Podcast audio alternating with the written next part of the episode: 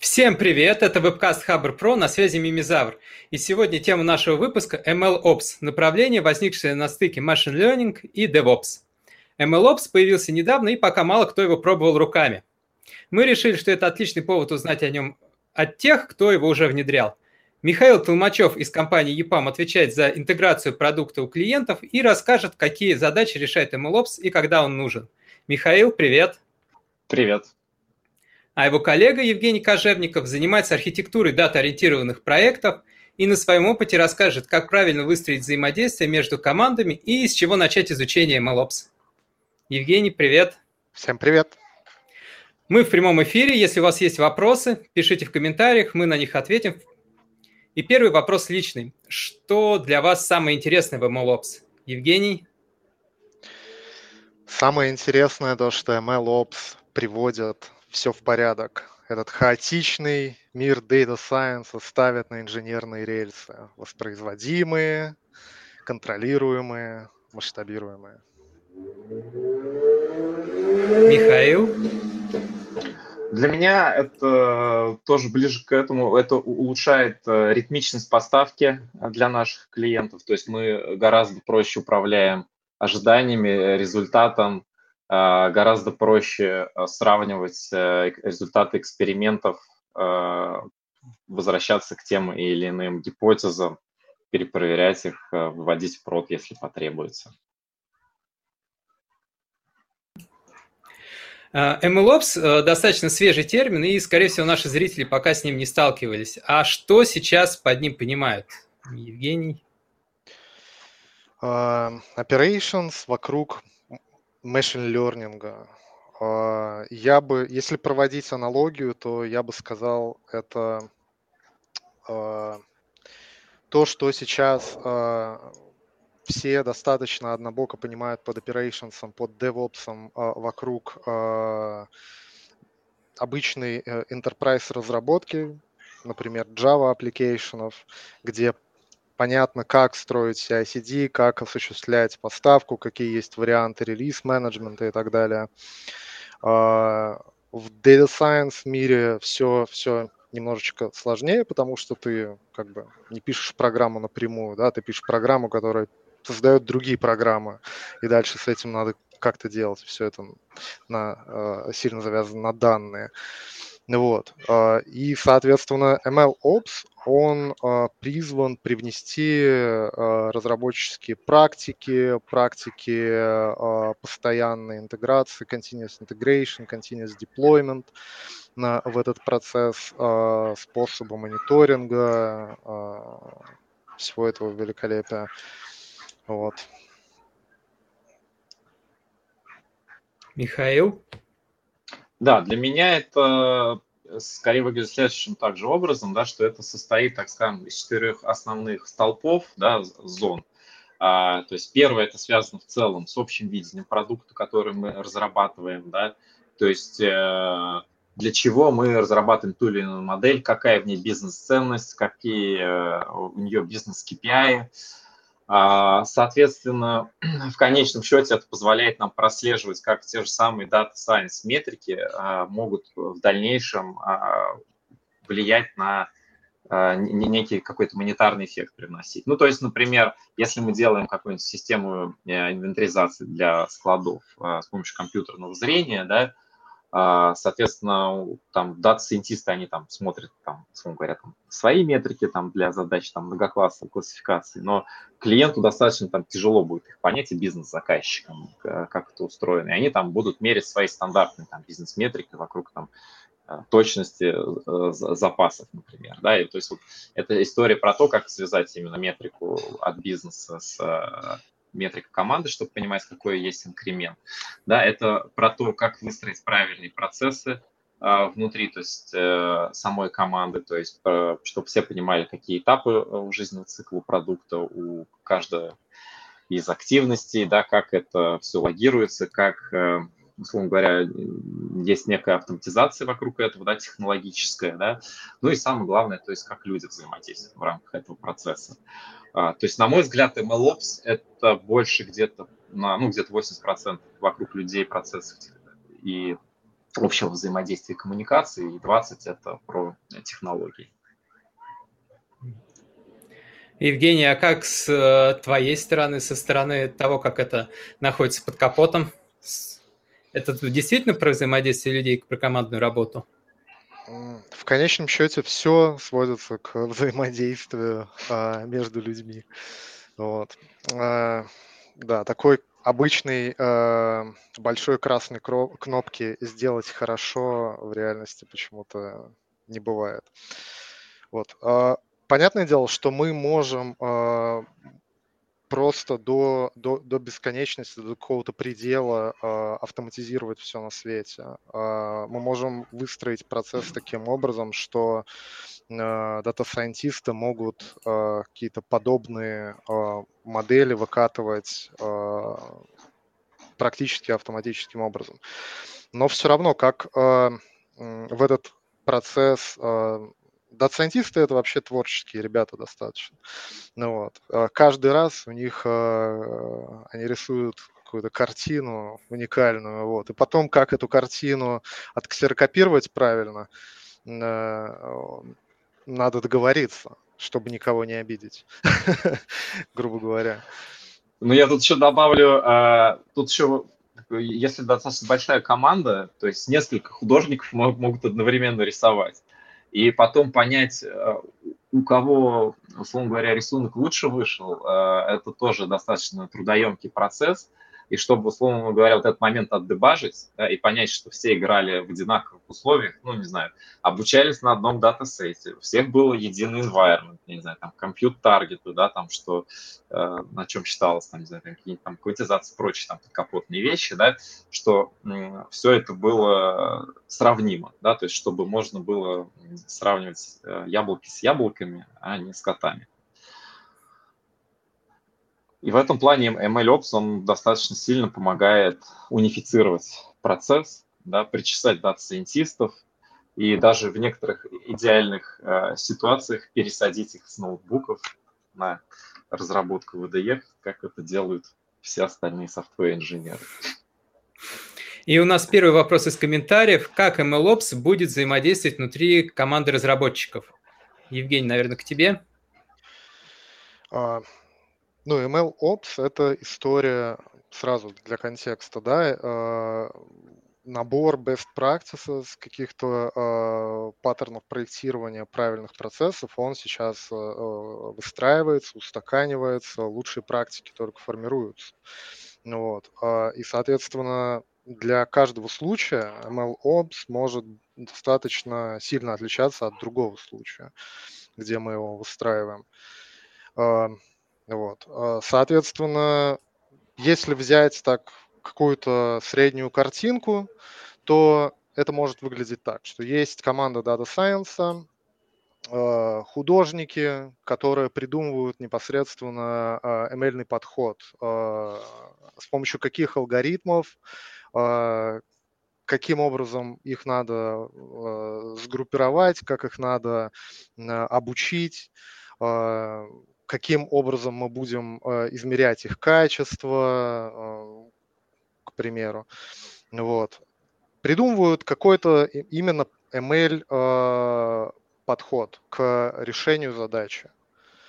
Вот. На выходе у них, как правило, есть, получается, там, что уж душой кривить, будем говорить конкретно, Jupyter Notebook, стандарт де-факто, в общем-то, там, понятное дело, что есть шаг влево, шаг вправо, вот. Но все равно это девяносто процентов разработки делается именно там. На выходе получается Jupyter ноутбук в идеале, который э, может играть роль э, хорошей документации. С описаниями, с дескрипшенами, с четким, э, с четкой структурой, понятной, как его читать, с визуализациями, с примерами. Э, Этот ноутбук дает э, четкое понимание всему проекту, каким образом э, самообучающиеся алгоритмы э, решают бизнес-задачу. Но при этом в этом ноутбуке э, может быть понамешано много всего, начиная от подготовки данных, возможно, даже дата-сайентисты пошли сами, закроулерили какой-то сайт, вытянули какой-то внешний датасет себе, на основе которого сделали быстренько ресерч. Ну вот, а, в общем-то, понятно, machine learning часть, где они пробуют один алгоритм, второй, разные параметры, а, оптимизации, возможно. Вот. Далее а, процесс evaluation, тестирования, а, accuracy, постпроцессинга, визуализация этого постпроцессинга. Много чего там из разных сред а, сосредоточено. Далее machine learning инженер, далее человек, который выполняет роль machine learning инженера, это может быть сам data scientist, к слову сказать, идет к команде разработки, к примеру, к команде дата инженеров, к DevOps'ам. И с каждым из них договариваются, как выстроить, как превратить вот этот ноутбук в понятный эм эл-пайплайн, который автоматизируемый, версионируемый, эффективно работает, масштабируется и так далее. При этом там с включением фидбэк-луп процесса, с мониторингом, с э, всякими э, репортинг-штуками. Вот. Ну и, соответственно, каждый отдел, каждый специалист может какую-то часть затянуть себе, препроцессинг-часть, может быть, какую-то его часть будет эффективнее вытащить на стадию подготовки данных и запустить на каком-то спарке. Системный инженер развернет какой-нибудь Kubeflow, MLflow для того, чтобы автоматизированно запускать train процесс этих э, данных, выкатку новых версий этих моделей, этих алгоритмов, синтегрирует в платформу. Софтвер-инженеры, э, в общем-то, пойдут и придумают, как они результаты этой модели могут у себя заиспользовать, как правильно интегрироваться с ними. Будет ли это выгрузка предикшенов им, либо это будет какой-нибудь сервис, который внутри себя будет содержать модель и по запросу отдавать какой-то эм эл-ный результат. Вот. В общем-то, достаточно сложная картина, взаимодействие всего со всеми, но в какой-то момент, когда уже вокруг продукта выстроился некий фреймворк, когда уже выстроен автоматизированный эм эл-пайплайн, автоматизирована часть мониторинга, интеграции всех со всеми, в какой-то момент момент коммуникации становится проще, понятней. Возможно, саму коммуникацию тоже можно для каких-то кейсов полностью автоматизировать таким образом, что дата-сайентисты уже идут, пишут, правят не ноутбук абстрактный, как документацию, а какие-то части автоматизированного пайплайна уже в ди эс эл самого этого пайплайна эм эл-ного. Спасибо. И вот тоже из комментариев вопрос, а какие отличия от обычного DevOps-подхода? Обычного DevOps? Ну, потому что это не обычный DevOps-подход. Да, я могу здесь, наверное, прокомментировать. То есть у нас немножко здесь в Data Science немножко другой флоу, да? То есть, по сути, работа дата-сайентиста заключается в том, чтобы вывести некий эр энд ди в продакшн как можно быстрее. Да, то есть, вот, не знаю, там, если будем говорить про, например, какие-нибудь там картинки, там, да, deep learning современный, то есть есть некая бизнес-задача, которая там, опять же, применяется, там, не знаю, ну, например, там у металлургов они там хотят считать там размер там вкрапления руды там в земной породе, да. Соответственно, есть много моделей, датасетов, которые были обучены на кошечках, там и, и собачках, да, и хорошо себя показывают. Но, соответственно, в тех же самых интернетах не так много примеров, когда люди применяли это в такой вот э, области, там, горнодобывающей, условно говоря, да.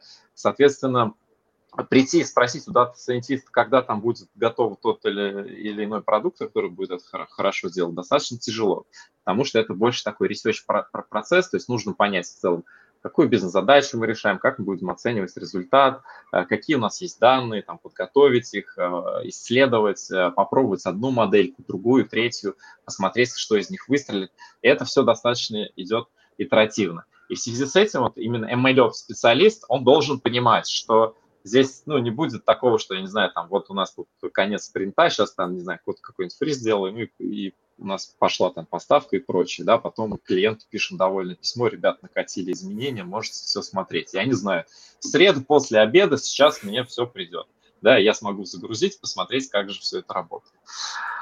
Вот, соответственно, здесь вот немножко именно в, в, в этом разница, и поэтому немножко другие этапы, и, по сути, вокруг них идет вот это...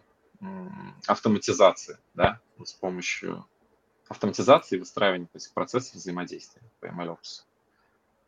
Ну и, соответственно, там тоже есть свои уровни зрелости, которые с этим связаны, можно сказать, по сравнению с тем же си ай си ди, то есть, ну, с классическим там DevOps. То есть, там, ну, если там продолжать, да, то есть у того же там Гугла есть там три уровня зрелости, да, то есть первый, когда у нас там ручное, то есть сами делаем все в скриптах, в ноутбуках там, как бы достаточно у нас редкие там релизы, то есть нету ни си ай, либо нету си ди.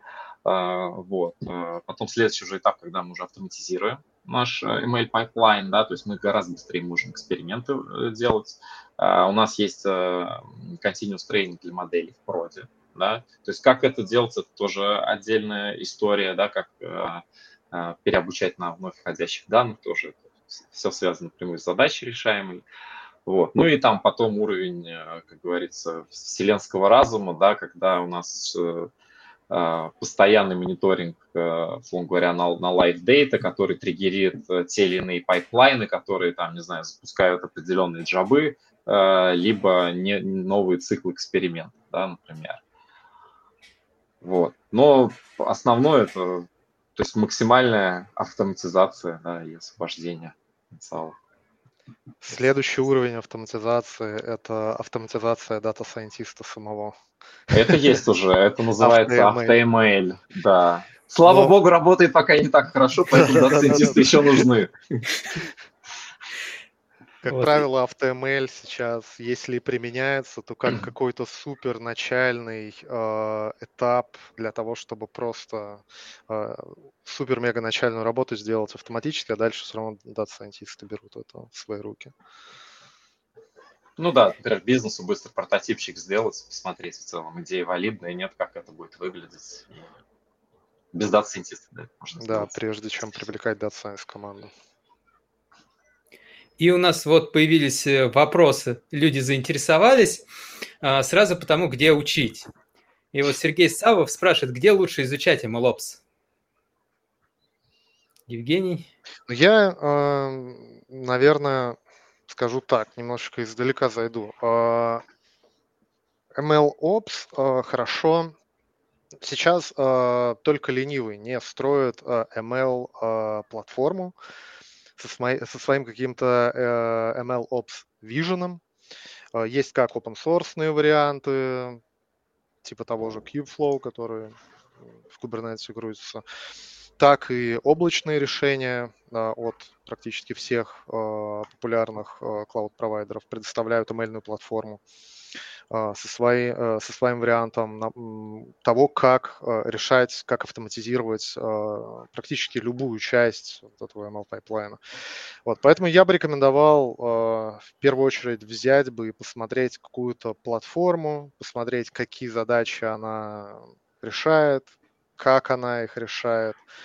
Для простоты можно взять какую-то реализацию от клауд-вендора, они немножко отличаются по уровню зрелости, вот, но в принципе они более или менее э, функционально совместимы, то есть они говорят плюс-минус на одном языке, э, одними терминами, э, адресуют примерно один, один и тот же набор э, возможностей, просто немножко по-разному. Вот, и для начала э, документации какой-то эм эл-платформы будет более чем достаточно, чтобы погрузиться в этот контекст. Дальше уже можно пойти смотреть конкретные э, альтернативы технологические, допустим, посмотреть разные варианты фича-сторов, как реализуются разные пайпла- э, э, движки э, эм эл-пайплайнов, модуль, registry и так далее, уже идти в детали, грубо говоря. Есть сертификаты от клауд-провайдеров, которые как бы обобщают этот опыт в, некую, в некий курс. Вот. Как-то так. Есть книжки, классический ответ, читайте книги. эм эл опс, что-нибудь такое, куча всего есть. Да, еще курс есть, точнее не курс, а специализация на Курсере от, от Эндрю Ина. Это один из таких героев диплёрнинга, так скажем. Вот, соответственно, там сделали новую специализацию по MLOps, тоже, в принципе, вполне полезно. Но то, что Женя говорил, как раз это уже более прикладное, потому что сферические кони в вакууме – это хорошо, но в конечном счете мы все равно упремся в конкретную имплементацию и реализацию. Ну и здесь как бы варианты либо что-то свое собирать, из open source развлекаться, да, либо воспользоваться какой-то готовой клауд-платформой, например. Mm-hmm. Тот же SageMaker, Vertex эй ай там, или Azure эм эл. Mm-hmm. И вот тоже такой вопрос. Это направление достаточно молодое, а в нем джуны бывают. И что в первую очередь ждут от эм эл, специалиста по эм эл? Ну, джуны, я бы сказал, бывают. Куда без них? Это в любом направлении есть. Ну, то есть, наверное, основное, мне кажется, это первое, это понимание процессов того, как работают дата-сайентисты. В принципе, можно, ну, здесь тоже много материалов, можно, не знаю, там, алдовые методы посмотреть, словно говоря, там, типа крисп-ди эм, то есть это Cross-Industry Standard там, Data Mining, то есть там более-менее фазы все совпадают, как вот у Data Science в, в проекте идут, да, по активностям. Ну, также нужно в целом знать по тому, как устроена современная инфраструктура, Uh, то есть uh, те же там, какие-то тулинги есть вокруг там, си ай си ди того же, вокруг uh, логирования, трекинга, экспериментов, uh, как можно, не знаю, там, те же датасеты, например, там, версионировать, вести, там, environment. Ну, то есть это уже, мне кажется, больше такое смеси а-ля uh, понимание, там, то, что сейчас классический там дата-инженер, дата-девопс uh, закрывает. Да, то есть как минимум этот человек должен э, представлять работу вот этих вот вовлеченных в общий процесс команд. Это и Data Engineering, и System Engineering, и Data Science, и э, прикладная часть, где идет Model Inference. В общем-то, это э, разные реализации, разные интеграции, варианты интеграции и веб-сервисы, и... Э, и стриминговая, и батчевая составляющая. То есть надо оверольно представлять, как это все э, устроено в разных частях проекта. Э, надо представлять процесс разработки хорошо, в том числе дата-сайентистский, э, жизненный цикл продукта, э, разработки, я имею в виду. Вот. Вы оба сказали, что MLOps – это про командную работу, и это про взаимодействие разных команд. А как эти разные команды в одной компании должны взаимодействовать? И кто должен запускать вот этот вот процесс MLOps? С какой должности, с какой специалист ему будет проще в это вникнуть и проще у себя это запустить? Ну, я немножко, на самом деле, начал уже в своих ответах подсвечивать ответ на этот вопрос. То есть отдельная роль эм эл-инженер, эм эл опс, как ни назови, почему его выделяют в отдельную роль? Как раз-таки потому, чтобы был конкретный человек, который брал бы на себя ответственность за автоматизацию.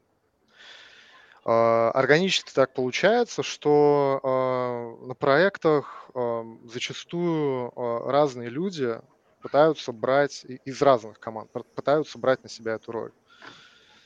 Есть у нас успешный опыт, где дата-сайентисты э, занимаются эм эл-инженерией, драйвят ее. Э, есть из дата-инженеров, из э, системных инженеров, девопсов, которые э, драйвят этот процесс. Но каждый из них, он смотрит на эту ситуацию немножечко... Э, своим байесом, со своей спецификой какой-то. Вот. И, так сказать, нужен независимый третейский судья, который, который бы всех, всех разрулил. Вот. Но самое главное, это должен быть человек, который ответственен за, за end-to-end delivery, выстраивание delivery вот этого процесса. Соответственно, в его интересах пойти договориться с дата-инженерами, в его интересах пойти договориться правильно с системными инженерами, там, с дата-сайентистами, с софтвер-инженерами, чтобы, чтобы то, за что он ответственен, в общем-то, совершилось. Вот, он зависит от многого.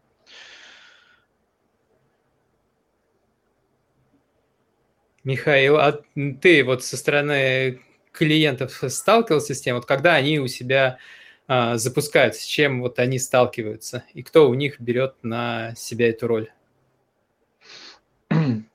А, ну, в принципе, э, со стороны там, клиентов э, здесь я бы не сказал, что там сильно э, большая разница э, в том плане, что они точно так же поставляют некий продукт для конечного потребителя. То есть здесь уже ну, вопрос больше как бы договориться. То есть часто, что мы видим именно со стороны клиентов, что там не всегда там, штатное расписание соответствует выполняемым активностям, да? Но, э, в принципе, это тот же самый человек, которого вот сейчас Женя, да, описывал, да? То есть это человек на стыке многих дисциплин, который бы фасилитировал весь этот процесс по поставке и взаимодействовал со всеми конечными потребителями. Там, не знаю, потому что сейчас на тот же Edge, например, много уже чего выкатывается, и там тоже много своей специфики вокруг этого связано. Ну, условно говоря, не знаю, там поставить на какой-нибудь микрокомпьютер, там какую-нибудь сеточку, да, либо там на мобилку, да, то есть, соответственно, уже другие среды, другие потребления возникают. Достаточно часто, кстати, ситуация, Миш, может быть, сейчас подробнее расскажет, когда э, дата-сайентисты э, приходят э, в компанию, но при этом э, у них есть достаточно такой ну, неплохой эм эл-ный бэкграунд с какими-то гэпами. Uh, и вот эти гэпы, они как раз, наверное, от того, что у них немножечко такой инженерный майндсет у этих дата-сайентистов и предрасположенность к выполнению инженерных задач. При этом так получилось, что они в эм эл uh, погружены сильно. И вот такие ребята органично становятся эм эл-инженерами в компании. Mm-hmm. А вот такой вопрос тоже. Когда компании, люди, инженеры подступаются к MLOps, с какими вот заблуждениями они сталкиваются? Угу. В чем они ошибаются? Что они ну, обычно... допустят AutoML и все заработает. Большая красная кнопка, все работает хорошо. Да. Потому что обычно, когда мы слышим от наших клиентов MLOps слово, это, словом говоря, означает, что помогите, моя команда Data Science ничего, давно ничего не выводила в продакшн, кажется, у нас не работает, я нашел в интернете, что есть какой-то MLOps, давайте сейчас прикрутим мне вот этот MLflow там и прочий Kubeflow, и у меня сейчас внезапно все взлетит, да, соответственно, пойдет бизнес-вэлью. Вот. Ну и здесь, естественно, нужно понимать, что это как бы не панацея, да, опять же, то есть если понаставить каких-то технологий, но вокруг них не будет договоренности у команды, как взаимодействовать, какие будут непосредственно процессы разработки и прочего, да, это не даст никакого эффекта, да, потому что, например, поверх тех же, ну, не знаю, там, условно говоря, более-менее готовых таких устаканившихся там облачных платформ, если прийти, там, не знаю, начать пользоваться всеми компонентами того же Azure Machine Learning Studio, да, она не даст необходимому результату, потому что нужно, например, договориться, а как мы ведем эксперименты, мы бранчуемся, там, условно говоря, от мастера, там, а как у нас там называются тогда эти бранчи, там, по номеру тикета, а как модельки логировать? А вот когда я обучил модель, как можно убедиться, что она требует там тем или иным параметрам? Сейчас тем более еще вот тема всякого фейрнесса всплывает, да, то есть чтобы эм эл давал одинаковые выводы, не основываясь на каких-то предвзятостях, там таких как там пол, словно говоря, там тональность кожи, там и вот прочие там штуки, да, то есть, возможно, какие-то еще там дополнительные надо пайплайны прикручивать вокруг этого. И то есть это больше же все не про какую-то волшебную кнопку автоматизацию, а про то, что как в целом мы будем это оценивать. И, в общем, надо сесть, подумать и разобраться, как и с, с любым построением процесса. К сожалению, если поставить какую-то платформу, вжух, и все полетело, не выйдет. То есть волшебной палочки, чтобы все заработало, нет. Надо будет садиться, думать, причем думать сразу людям из нескольких команд. Да, да, да. То есть это, опять же, то есть это потребители э, эм эл, да, то есть, не знаю, если у нас там э, используется классический э, машинное обучение или шатание табличек, да, как называется это в народе, то нужно пообщаться с бизнес-заказчиками, то есть как они это себе видят, как они этим будут пользоваться, чтобы от, отгружать им правильно с той ритмичностью, как, которая им требуется. Да? То есть если у нас это какие-то, не знаю, там, в бэкэнде поднимаются модельки или еще где-то, да, то есть это э, требует взаимодействия уже, там, соответственно, с командой там, разработки и, и там, прочее. Mm-hmm. И вот такой вопрос поднялся по поводу облачных платформ и open source. На что стоит обратить внимание тем, кто вот хочет только начать, ну, только, кто еще не сталкивался с MLOps, но понимает, что ему это вот нужно. И в каком случае надо на облачные платформы, а в каком случае надо на смотреть open source? Ну, я... Я бы сказал так. Клауд-провайдеры, они в терминах MLOps предоставляют, как правило, внутри своей платформы end-to-end решения для построения MLOps. Ну, то есть практически все кирпичики. В то время как из open-source-ных компонент, как правило, все-таки надо...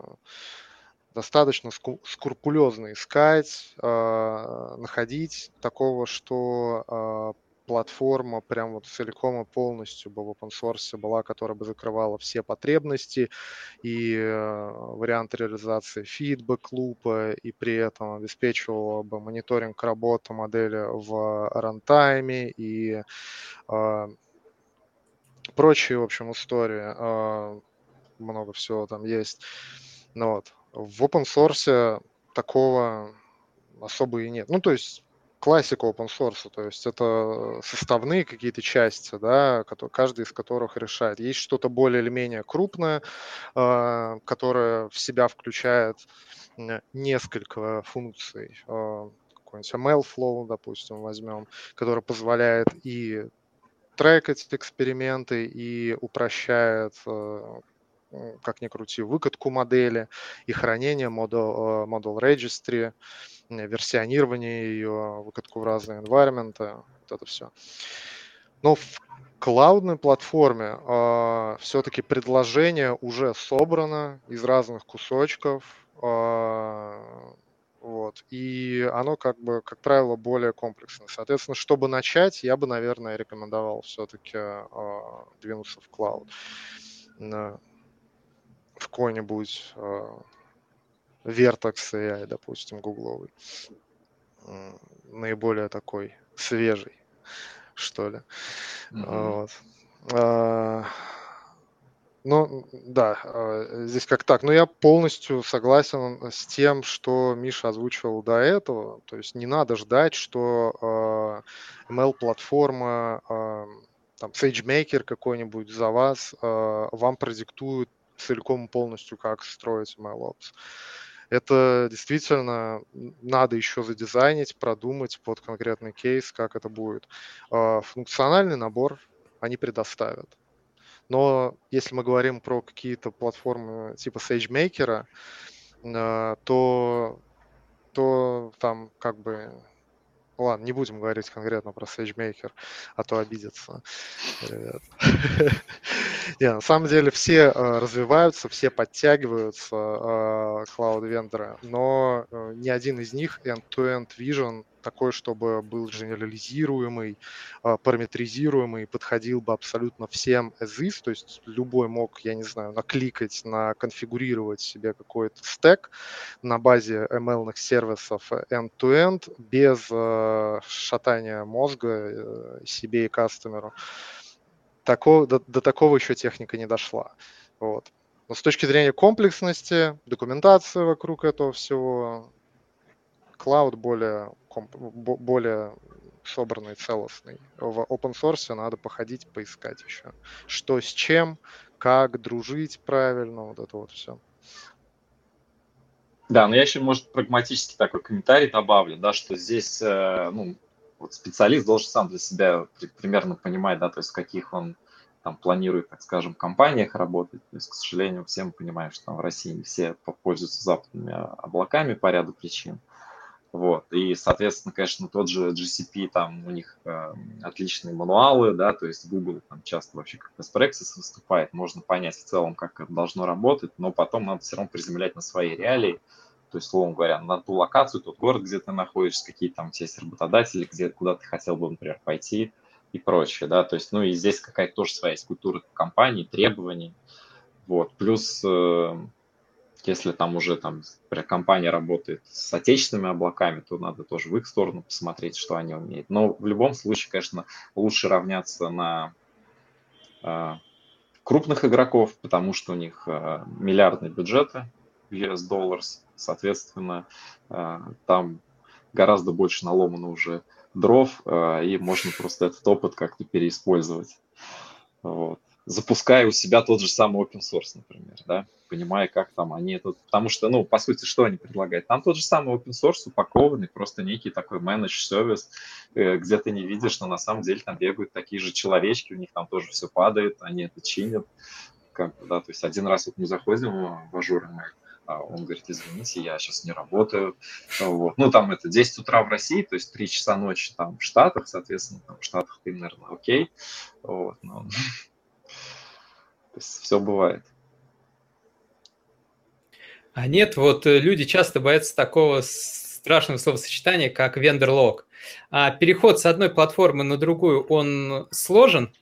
И вот переход потом с платформы на open source. То есть, например, специалист, он из одной компании, где использовали, например, предложение от Amazon, переходит в другую. Ему будет сложно перестроиться.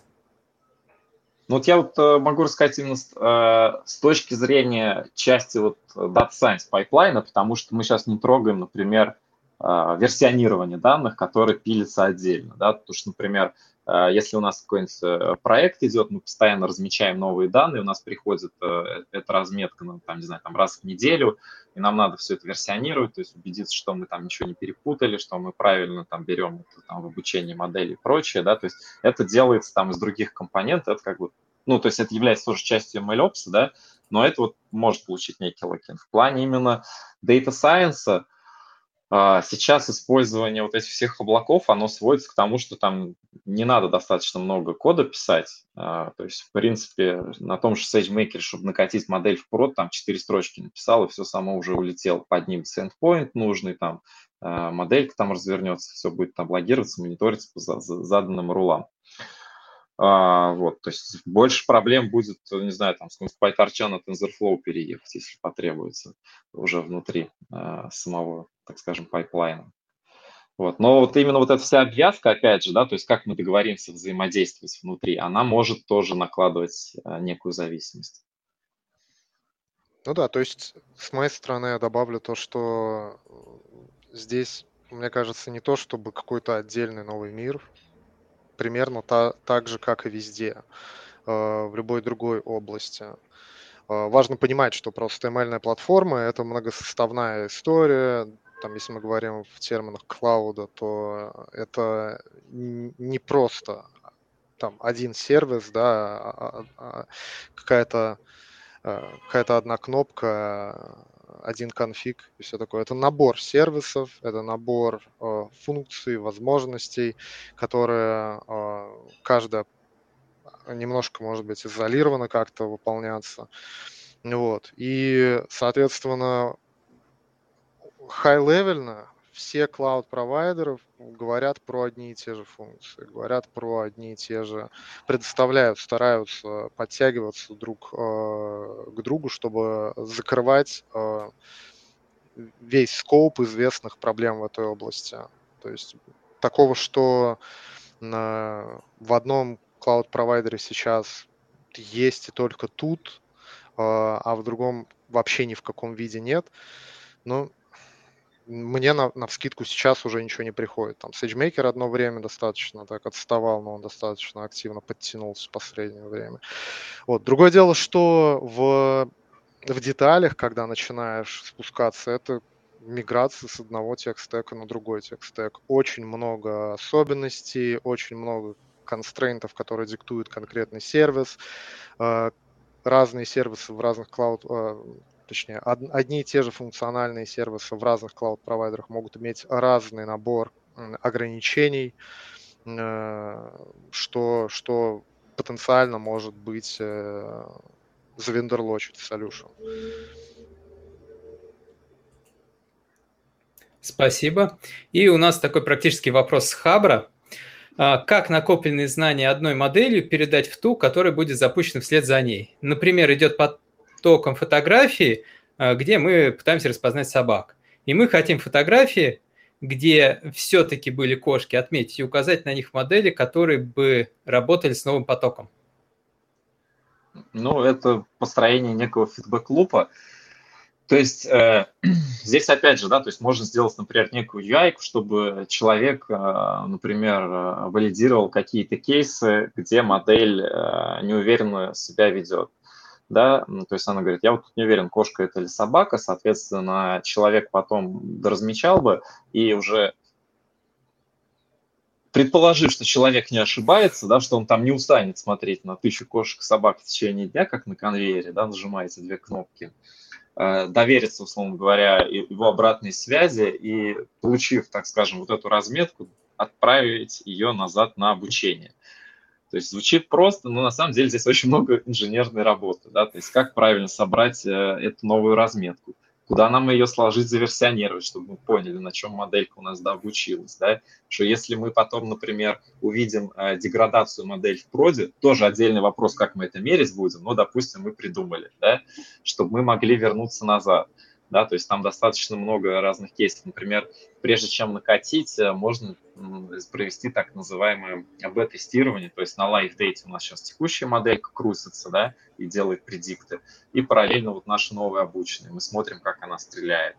И, допустим, если у нас есть вот эта некая обратная связь, мы можем на ней померить и решить, что одна модель лучше другой, то можно ее будет перевести. Вот, но это с точки зрения, если картинок, а если там, не знаю, какой-нибудь у нас кликстрим идет, да, например, онлайн-кинотеатров сейчас много, да, там многие сейчас пользуются этим, да, то есть, например, рекомендательная система, которая вначале нам показывает, чтобы такого посмотреть на основании предыдущего опыта, да, но здесь тоже возникают всякие нюансы, например, вышел новый сериал, да, сейчас он хайпует, и, и как бы, условно говоря, понятное дело, что если там человек там, не знаю, ну там, Ведьмак, допустим, второй сезон, да, сейчас выходит, будет там когда-то там, в декабре, что ли, что нужно его порекомендовать, если там человек до этого смотрел разные фэнтези, да, потому что это сейчас сильно трендинг, и, скорее всего, он кликнет и проведет время в приложении. Здесь тоже уже отдельная кухня о том, как мы это будем готовить. То есть, словом говоря, новым событиям можно давать больше вес, чем старым, да, и, соответственно, на этом переобучать модель. Ну, то есть запускать ту же, тот же самый пайплайн, который да, сайентисты а, запускали при обучении, но с весами. Но здесь э, тоже вот вопрос, как эти веса считать, э, как это аджесть. То есть это такой вот э, тюнинг и настройка. Но в целом, да, это очень правильный подход, чтобы был некий фидбэк все равно от системы, чтобы можно это было переиспользовать. Вот. Но тут всегда зависит от конкретной задачи, как мы, где мы это можем сделать или нет. Ну, то есть в поиске, например, в том же, да, в Гугле, в, Гугле, в Яндексе что-нибудь вбили, да, там у нас оказалась поисковая выдача, я же явно нажимаю, то есть на пятую ссылку, потому что она мне подошла. После этого как бы поисковый, поисковик поймет. Ну, у нас, значит, наверное, было первым показывать, да, вот. Ну, если так очень абстрактно выйти. Вот. А если мы, например, там, я не знаю, какой-нибудь там примерку помады делаем все в реал-тайме, там же у меня не будет возможности сказать, что-то у меня губа-то съехала влево, или брови у меня на нос укатились, да? То есть это же я только как пользователь вижу, непонятно как, условно говоря, фидбэк. Ну, понятное дело, можно зайти в приложение, в комменты написать, все плохо, удаляйте. Но в целом, да, фидбэк-луп – это непрерывный процесс, как в целом работает Data Science. Да? То есть в конечном счете это может даже инициировать то, что если мы увидели, что у нас произошли изменения, например, так называемое смещение данных, Data Drift. Отличный пример этому. Вот представляете, мы магазин ритейла, да, допустим, и мы до ковида продавали там восемьдесят процентов наших физических магазинов, да, допустим, кроссовочки и спортодежды, да, и вдруг случается ковид, все сидят дома, и что-то все полезли на сайт. А у нас все модели э, по саплай-чейну, по промо, по всему, все было заточено на, так скажем, brick-and-mortar shops, да, как это называется на Западе, то есть, ну, классические магазины. Соответственно, это для нас может послужить триггером того, что вот эти новые данные нужно переиспользовать для того, чтобы сделать модель, потому что в целом поменялась модель глобального поведения клиентов наших. Спасибо. И у нас остались вопросы в комментариях. Как думаете, почему Amazon закрыл свой первый проект эм эл-продукт для новых э, клиентов и оставил только SageMaker? Евгений? Пути клауда неисповедимы. Они вообще любят это делать. Да. Разные команды. Ну, остается только там объяснять как-то снаружи. Какого-то объективного ответа у меня нет. Есть команды, которые зачастую работают в параллель над какими-то вещами, которые решают одну бизнес-задачу, но по-разному. И одна команда выдает более успешный продукт, чем следующее. Бывает такое, что иногда проще сменить концепцию вообще, чем исправлять то, что мы наклепали сейчас. Но сейчас SageMaker, он встал на какие-то достаточно такие общие рельсы, расширяемые с точками соприкосновения, из-за чего у них появилась возможность добавлять очень много новых сервисов вокруг, как обвязка вокруг этого всего. На, в области мониторинга и э, bias репортинга, explainability репортинга. Ну, а так в целом, да, то есть этот тренд виден во всех облаках. То есть, например, сейчас веду проект на Azure, у них там две версии command line интерфейса. Причем в первой версии функционал там не весь был перенесен во вторую, что накладывает, например, некие ограничения. Если так в детали идти, при распределенном обучении моделей позволяет там докер с нужным размером, в общем, там, запускать э, э, с нужными параметрами. джи си пи тоже вот сейчас э, делали некий такой акселератор, ну, методологию, так скажем, Data Science, да, можно сказать. Так они вообще у нас посредством проекта, то есть мы начали на эй ай-платформ, посредством проекта они выкатили Vertex эй ай, новую платформу, платформу свою в бете, которая уже по функционалу была крайне близка то, что я вижу на своем продавском проекте со, с тем же Ажуром. Но когда тоже начинаешь сравнивать, видишь, что есть некие разницы. Ну, то есть это видно, что тема очень такая эволюционирует, развивается, и, по сути, просто, ну, некий здесь space race происходит, да, то есть космическая гонка, и поэтому здесь уже больше как э, зависит, наверное, от корпоративной культуры компании, да, как они там могут это вести, делать, то есть могут две команды запустить, отлично, могут пять, окей. А здесь нет опасности, что вот весь продукт, он будет построен на таком вот предложении, которое в какой-то момент подберется и схлопнется? Или это будет фатально, не фатально? Может, из этой ситуации будет выкрутиться? Ну, мне кажется, навряд ли они так делать будут, потому что это сразу отток будет гигантский клиентов. То есть, в принципе, тот же джи си пи, ну, вот эй ай-платформ, он, ну, цветет и пахнет, там про декомишн вообще ничего слова нету. То есть, в принципе, если на нем что-то происходит, ну, можно так дальше и но жить. Они... То есть здесь же твою стратегию выбрать. Они же, как правило, какой-то migration path предоставляют в данном случае, чтобы максимально упростить э, э, твой переход на альтернативный сервис. Mm-hmm. Спасибо. И у нас просят уточнить, с какими типами программ оркестратор докеров, автоматизатор эм эл-процессов обязан работать MLOps специалист. Что гуглить? Ох, какой вопрос. Ну, начиная с каких-то базовых концов... Ладно, давайте, может быть, так пробежимся верхнеуровнево. Любая Data Science движуха начинается с эм эл Sandbox. Вот, соответственно, хорошо поорганизовать, понимать, как организовывается сэндбокс эм эль-ный. Для этого там, Jupyter Hub какой-нибудь, как минимум, нужно представлять, как, как выглядит, как с ним работать, как сдел- делать данные, доступные для него. Следующий момент, когда у нас это есть,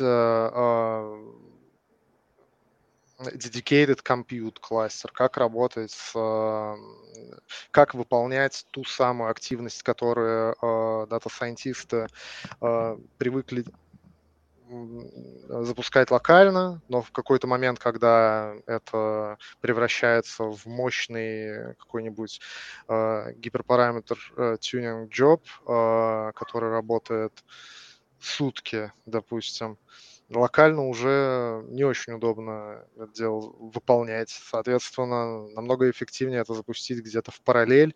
И здесь уже хорошо представлять, соответственно, какие-нибудь распределенные компьют-системы на базе докера. То есть это может быть какой-нибудь Kubernetes, Docker Swarm и, соответственно, execution тасок там. Оркестрация процессов. Самый, наверное, сейчас такой популярен, популярный и при этом зрелый Airflow. Что еще? Соответственно, система эм эл пайплайнов, pipeline definition может быть немножечко своя, то есть она может быть реализована на части орке... на самом оркестраторе. В облаках, как правило, этот сервис немножечко ну, выполняется по-своему, open-source компоненты тоже, эм эль-ные движки, эм эль-ные оркестраторы внутри себя реализуют немножко по-своему, которые зна- понимают специфику data science более тесно, чем генерализированные какие-то оркестраторы. Вот, если говорить там про какие-то open-source фреймворки, то это ди ви си, допустим, можно посмотреть. Система трекинга экспериментов, упомянул уже MLflow как продукт, соответственно, там Kubeflow тоже. В какой-то степени выкатка моделей в прод реализуется этими же системами. Есть ряд фичестор продуктов. Вот. Какой-нибудь фист, к примеру. Версионирование данных ди ви си. Что еще? Что-то так я навскидку накидал, может быть, еще что-то. Сейчас придет в голову. Ну, какие-нибудь Object Storage, может, кто знает, например, если у нас там с картинками, там, ну, он говорит, вокруг диплённика работа, какой-нибудь там серф, например, да, там, вот. По инжекшену, да, тоже что-то нужно. Ну, то есть не пилить пайплайны, но понимать, как это работает, поставка данных тем же самым дата-сайентистам, то есть там, что у нас сейчас, Spark, э, там, могут Флинком, да. Ну, Spark, наверное, самый такой популярный, с чего начинает, наверное, стоит. Ну, именно на уровне того, как э, выглядит. Да-да. Ну, возможно, с Data Science фреймворками еще поиграться, да, то есть э, тот же там Scikit-learn, просто туториалы позапускать, посмотреть, что там они делают, э, соответственно, там, не знаю, там какой-нибудь там CatBoost и G-Boost позапускать, ну и, не знаю, те же туториалы на PyTorch, там, TensorFlow тоже хотя бы примерные Hello World запускать. Mm-hmm. Чтобы почувствовать всю эту боль, которую надо автоматизировать. И как вообще люди живут с таким. Да. И у нас еще вопрос из комментариев. Какие задачи, классы задач решают эм эл-модели в проде? Что сейчас востребовано? Угу. Ну, э, в целом так, наверное, тяжело сказать, да, то есть это зависит уже именно от, от конкретного там... бизнес-отрасли, да, то есть если... Можно легко сказать, где не востребовано, Миш. Ну, то есть востребовано, то есть это в плане каком, да, то есть если там, не знаю, там, мерится там по компенсации рынка, да, то есть, ну, диплёрнинг там сейчас, наверное, самое такое востребованное, потому что достаточно направление отличается от классического машинного обучения, где больше работают структурированными табличными данными. А, вот. Ну, там, конечно, они могут и не структурированные, но это дата-инженер упорядочит все это все, и там не, не будет все это уже видно под капотом. А, ну, то есть из бизнес-применения достаточно широко. Если мы говорим про Россию, да, то есть у нас, наверное, большая часть экономики – это производство, да, то есть это нефтянка, металлургия, а дальше такой крупный экономический сектор – это финансовый. Соответственно, в тех же там финансовых организациях применение там эм эл как для расчета различных кредитных рисков, да, там кому там давать кредит, нет, для прогнозирования там потоков, для управления казначейством. На производствах это предсказание отказов оборудования, например, там каких-то простоев, решения каких-то задач, там, не знаю, там виртуальные сенсоры, например, сделать, да, то есть если у нас мы хотим в процессе того, как мы делаем, например, там бензин, переработку, да, из нефти делаем. Соответственно, мы хотим в процессе производства знать, там, не знаю, какое там октановое число, потому что из лаборатории нам через четыре часа скажут. А при этом датчиков на заводе там, ну, сто тысяч, это я сейчас утрирую, да, то есть, и, в принципе, если все эти данные там собирать, можно взаимосвязь эту выстроить. Вот, то есть применений достаточно много, вот, то есть надо уже от отрасли скорее плясать, в которой это применимо, потому что основная задача, да, то есть это все-таки бизнес-value, а не вот мы тут сделали модельку, смотрите, как все круто. По, по, по названиям есть DevOps, есть MLOps, есть AIOps. И все про разное на самом деле. Вот мы поговорили про DevOps, про MLOps немножечко, а сейчас набирает, ну, на самом деле не сейчас, уже достаточно давно набира... набирает э, размах решения в области э, Artificial Intelligence for ай ти Operations. Это то, что Миша сейчас затронул как некий кейс. Э, классический кейс – это определение э, времени отказа, точки отказа оборудования, по каким-то характеристикам работы этого оборудования. Вот. Автоматизированный скейлинг инфраструктуры, когда, допустим, есть какая-то сложная инфраструктура, и нагрузка на нее слабо детерминирована, нерегулярная, вот, и требует каких-то ручных действий для того, чтобы ее масштабировать.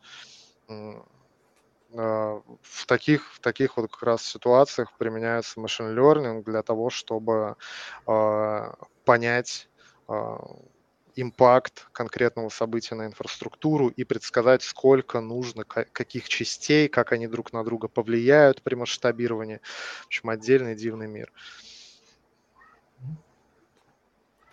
Ну, на этом у нас вопросы закончились, но вот хочется такой задать немножко провокационно. А чего нам ждать в будущее? Какие еще о пэ эс могут появиться? Вот, и как здесь попробовать обогнать рынок, чтобы стать востребованным до того, как появятся, такие специ... появятся потребности в таких специалистах? Куда смотреть? Ну, мне кажется, сейчас вот э, тренд идет вокруг квантовых вычислений, квантовых компьютеров. То есть какой-нибудь Quantum Ops по-любому появится. Вот, соответственно, мне кажется, такая... Да, отдельная тема, как это все. Да. Там же и в космосе же есть ограничения с тем, что, например, там, ну, пять нанометров процессора ты, ты не поставишь, да, потому что он у тебя расплавится. Вот, там, ну, используются более старые технологии, чтобы они не поглощали на той длине волны излучение космическое. Вот, и то есть здесь свои могут, ну, не могут, а возникнуть свои, так скажем, подводные камни. Да, будем надеяться, что с SpaceOps у нас в стране рванет. Филиал Теслы, блок Тесла на Хабре и Илон Маск как спикер. Все, у нас больше вопросов в комментариях нету. Ребят, спасибо, было очень интересно. На сегодня все, это был вебкаст Хабр Про. Всем хорошего вечера. Пока-пока. Пока-пока.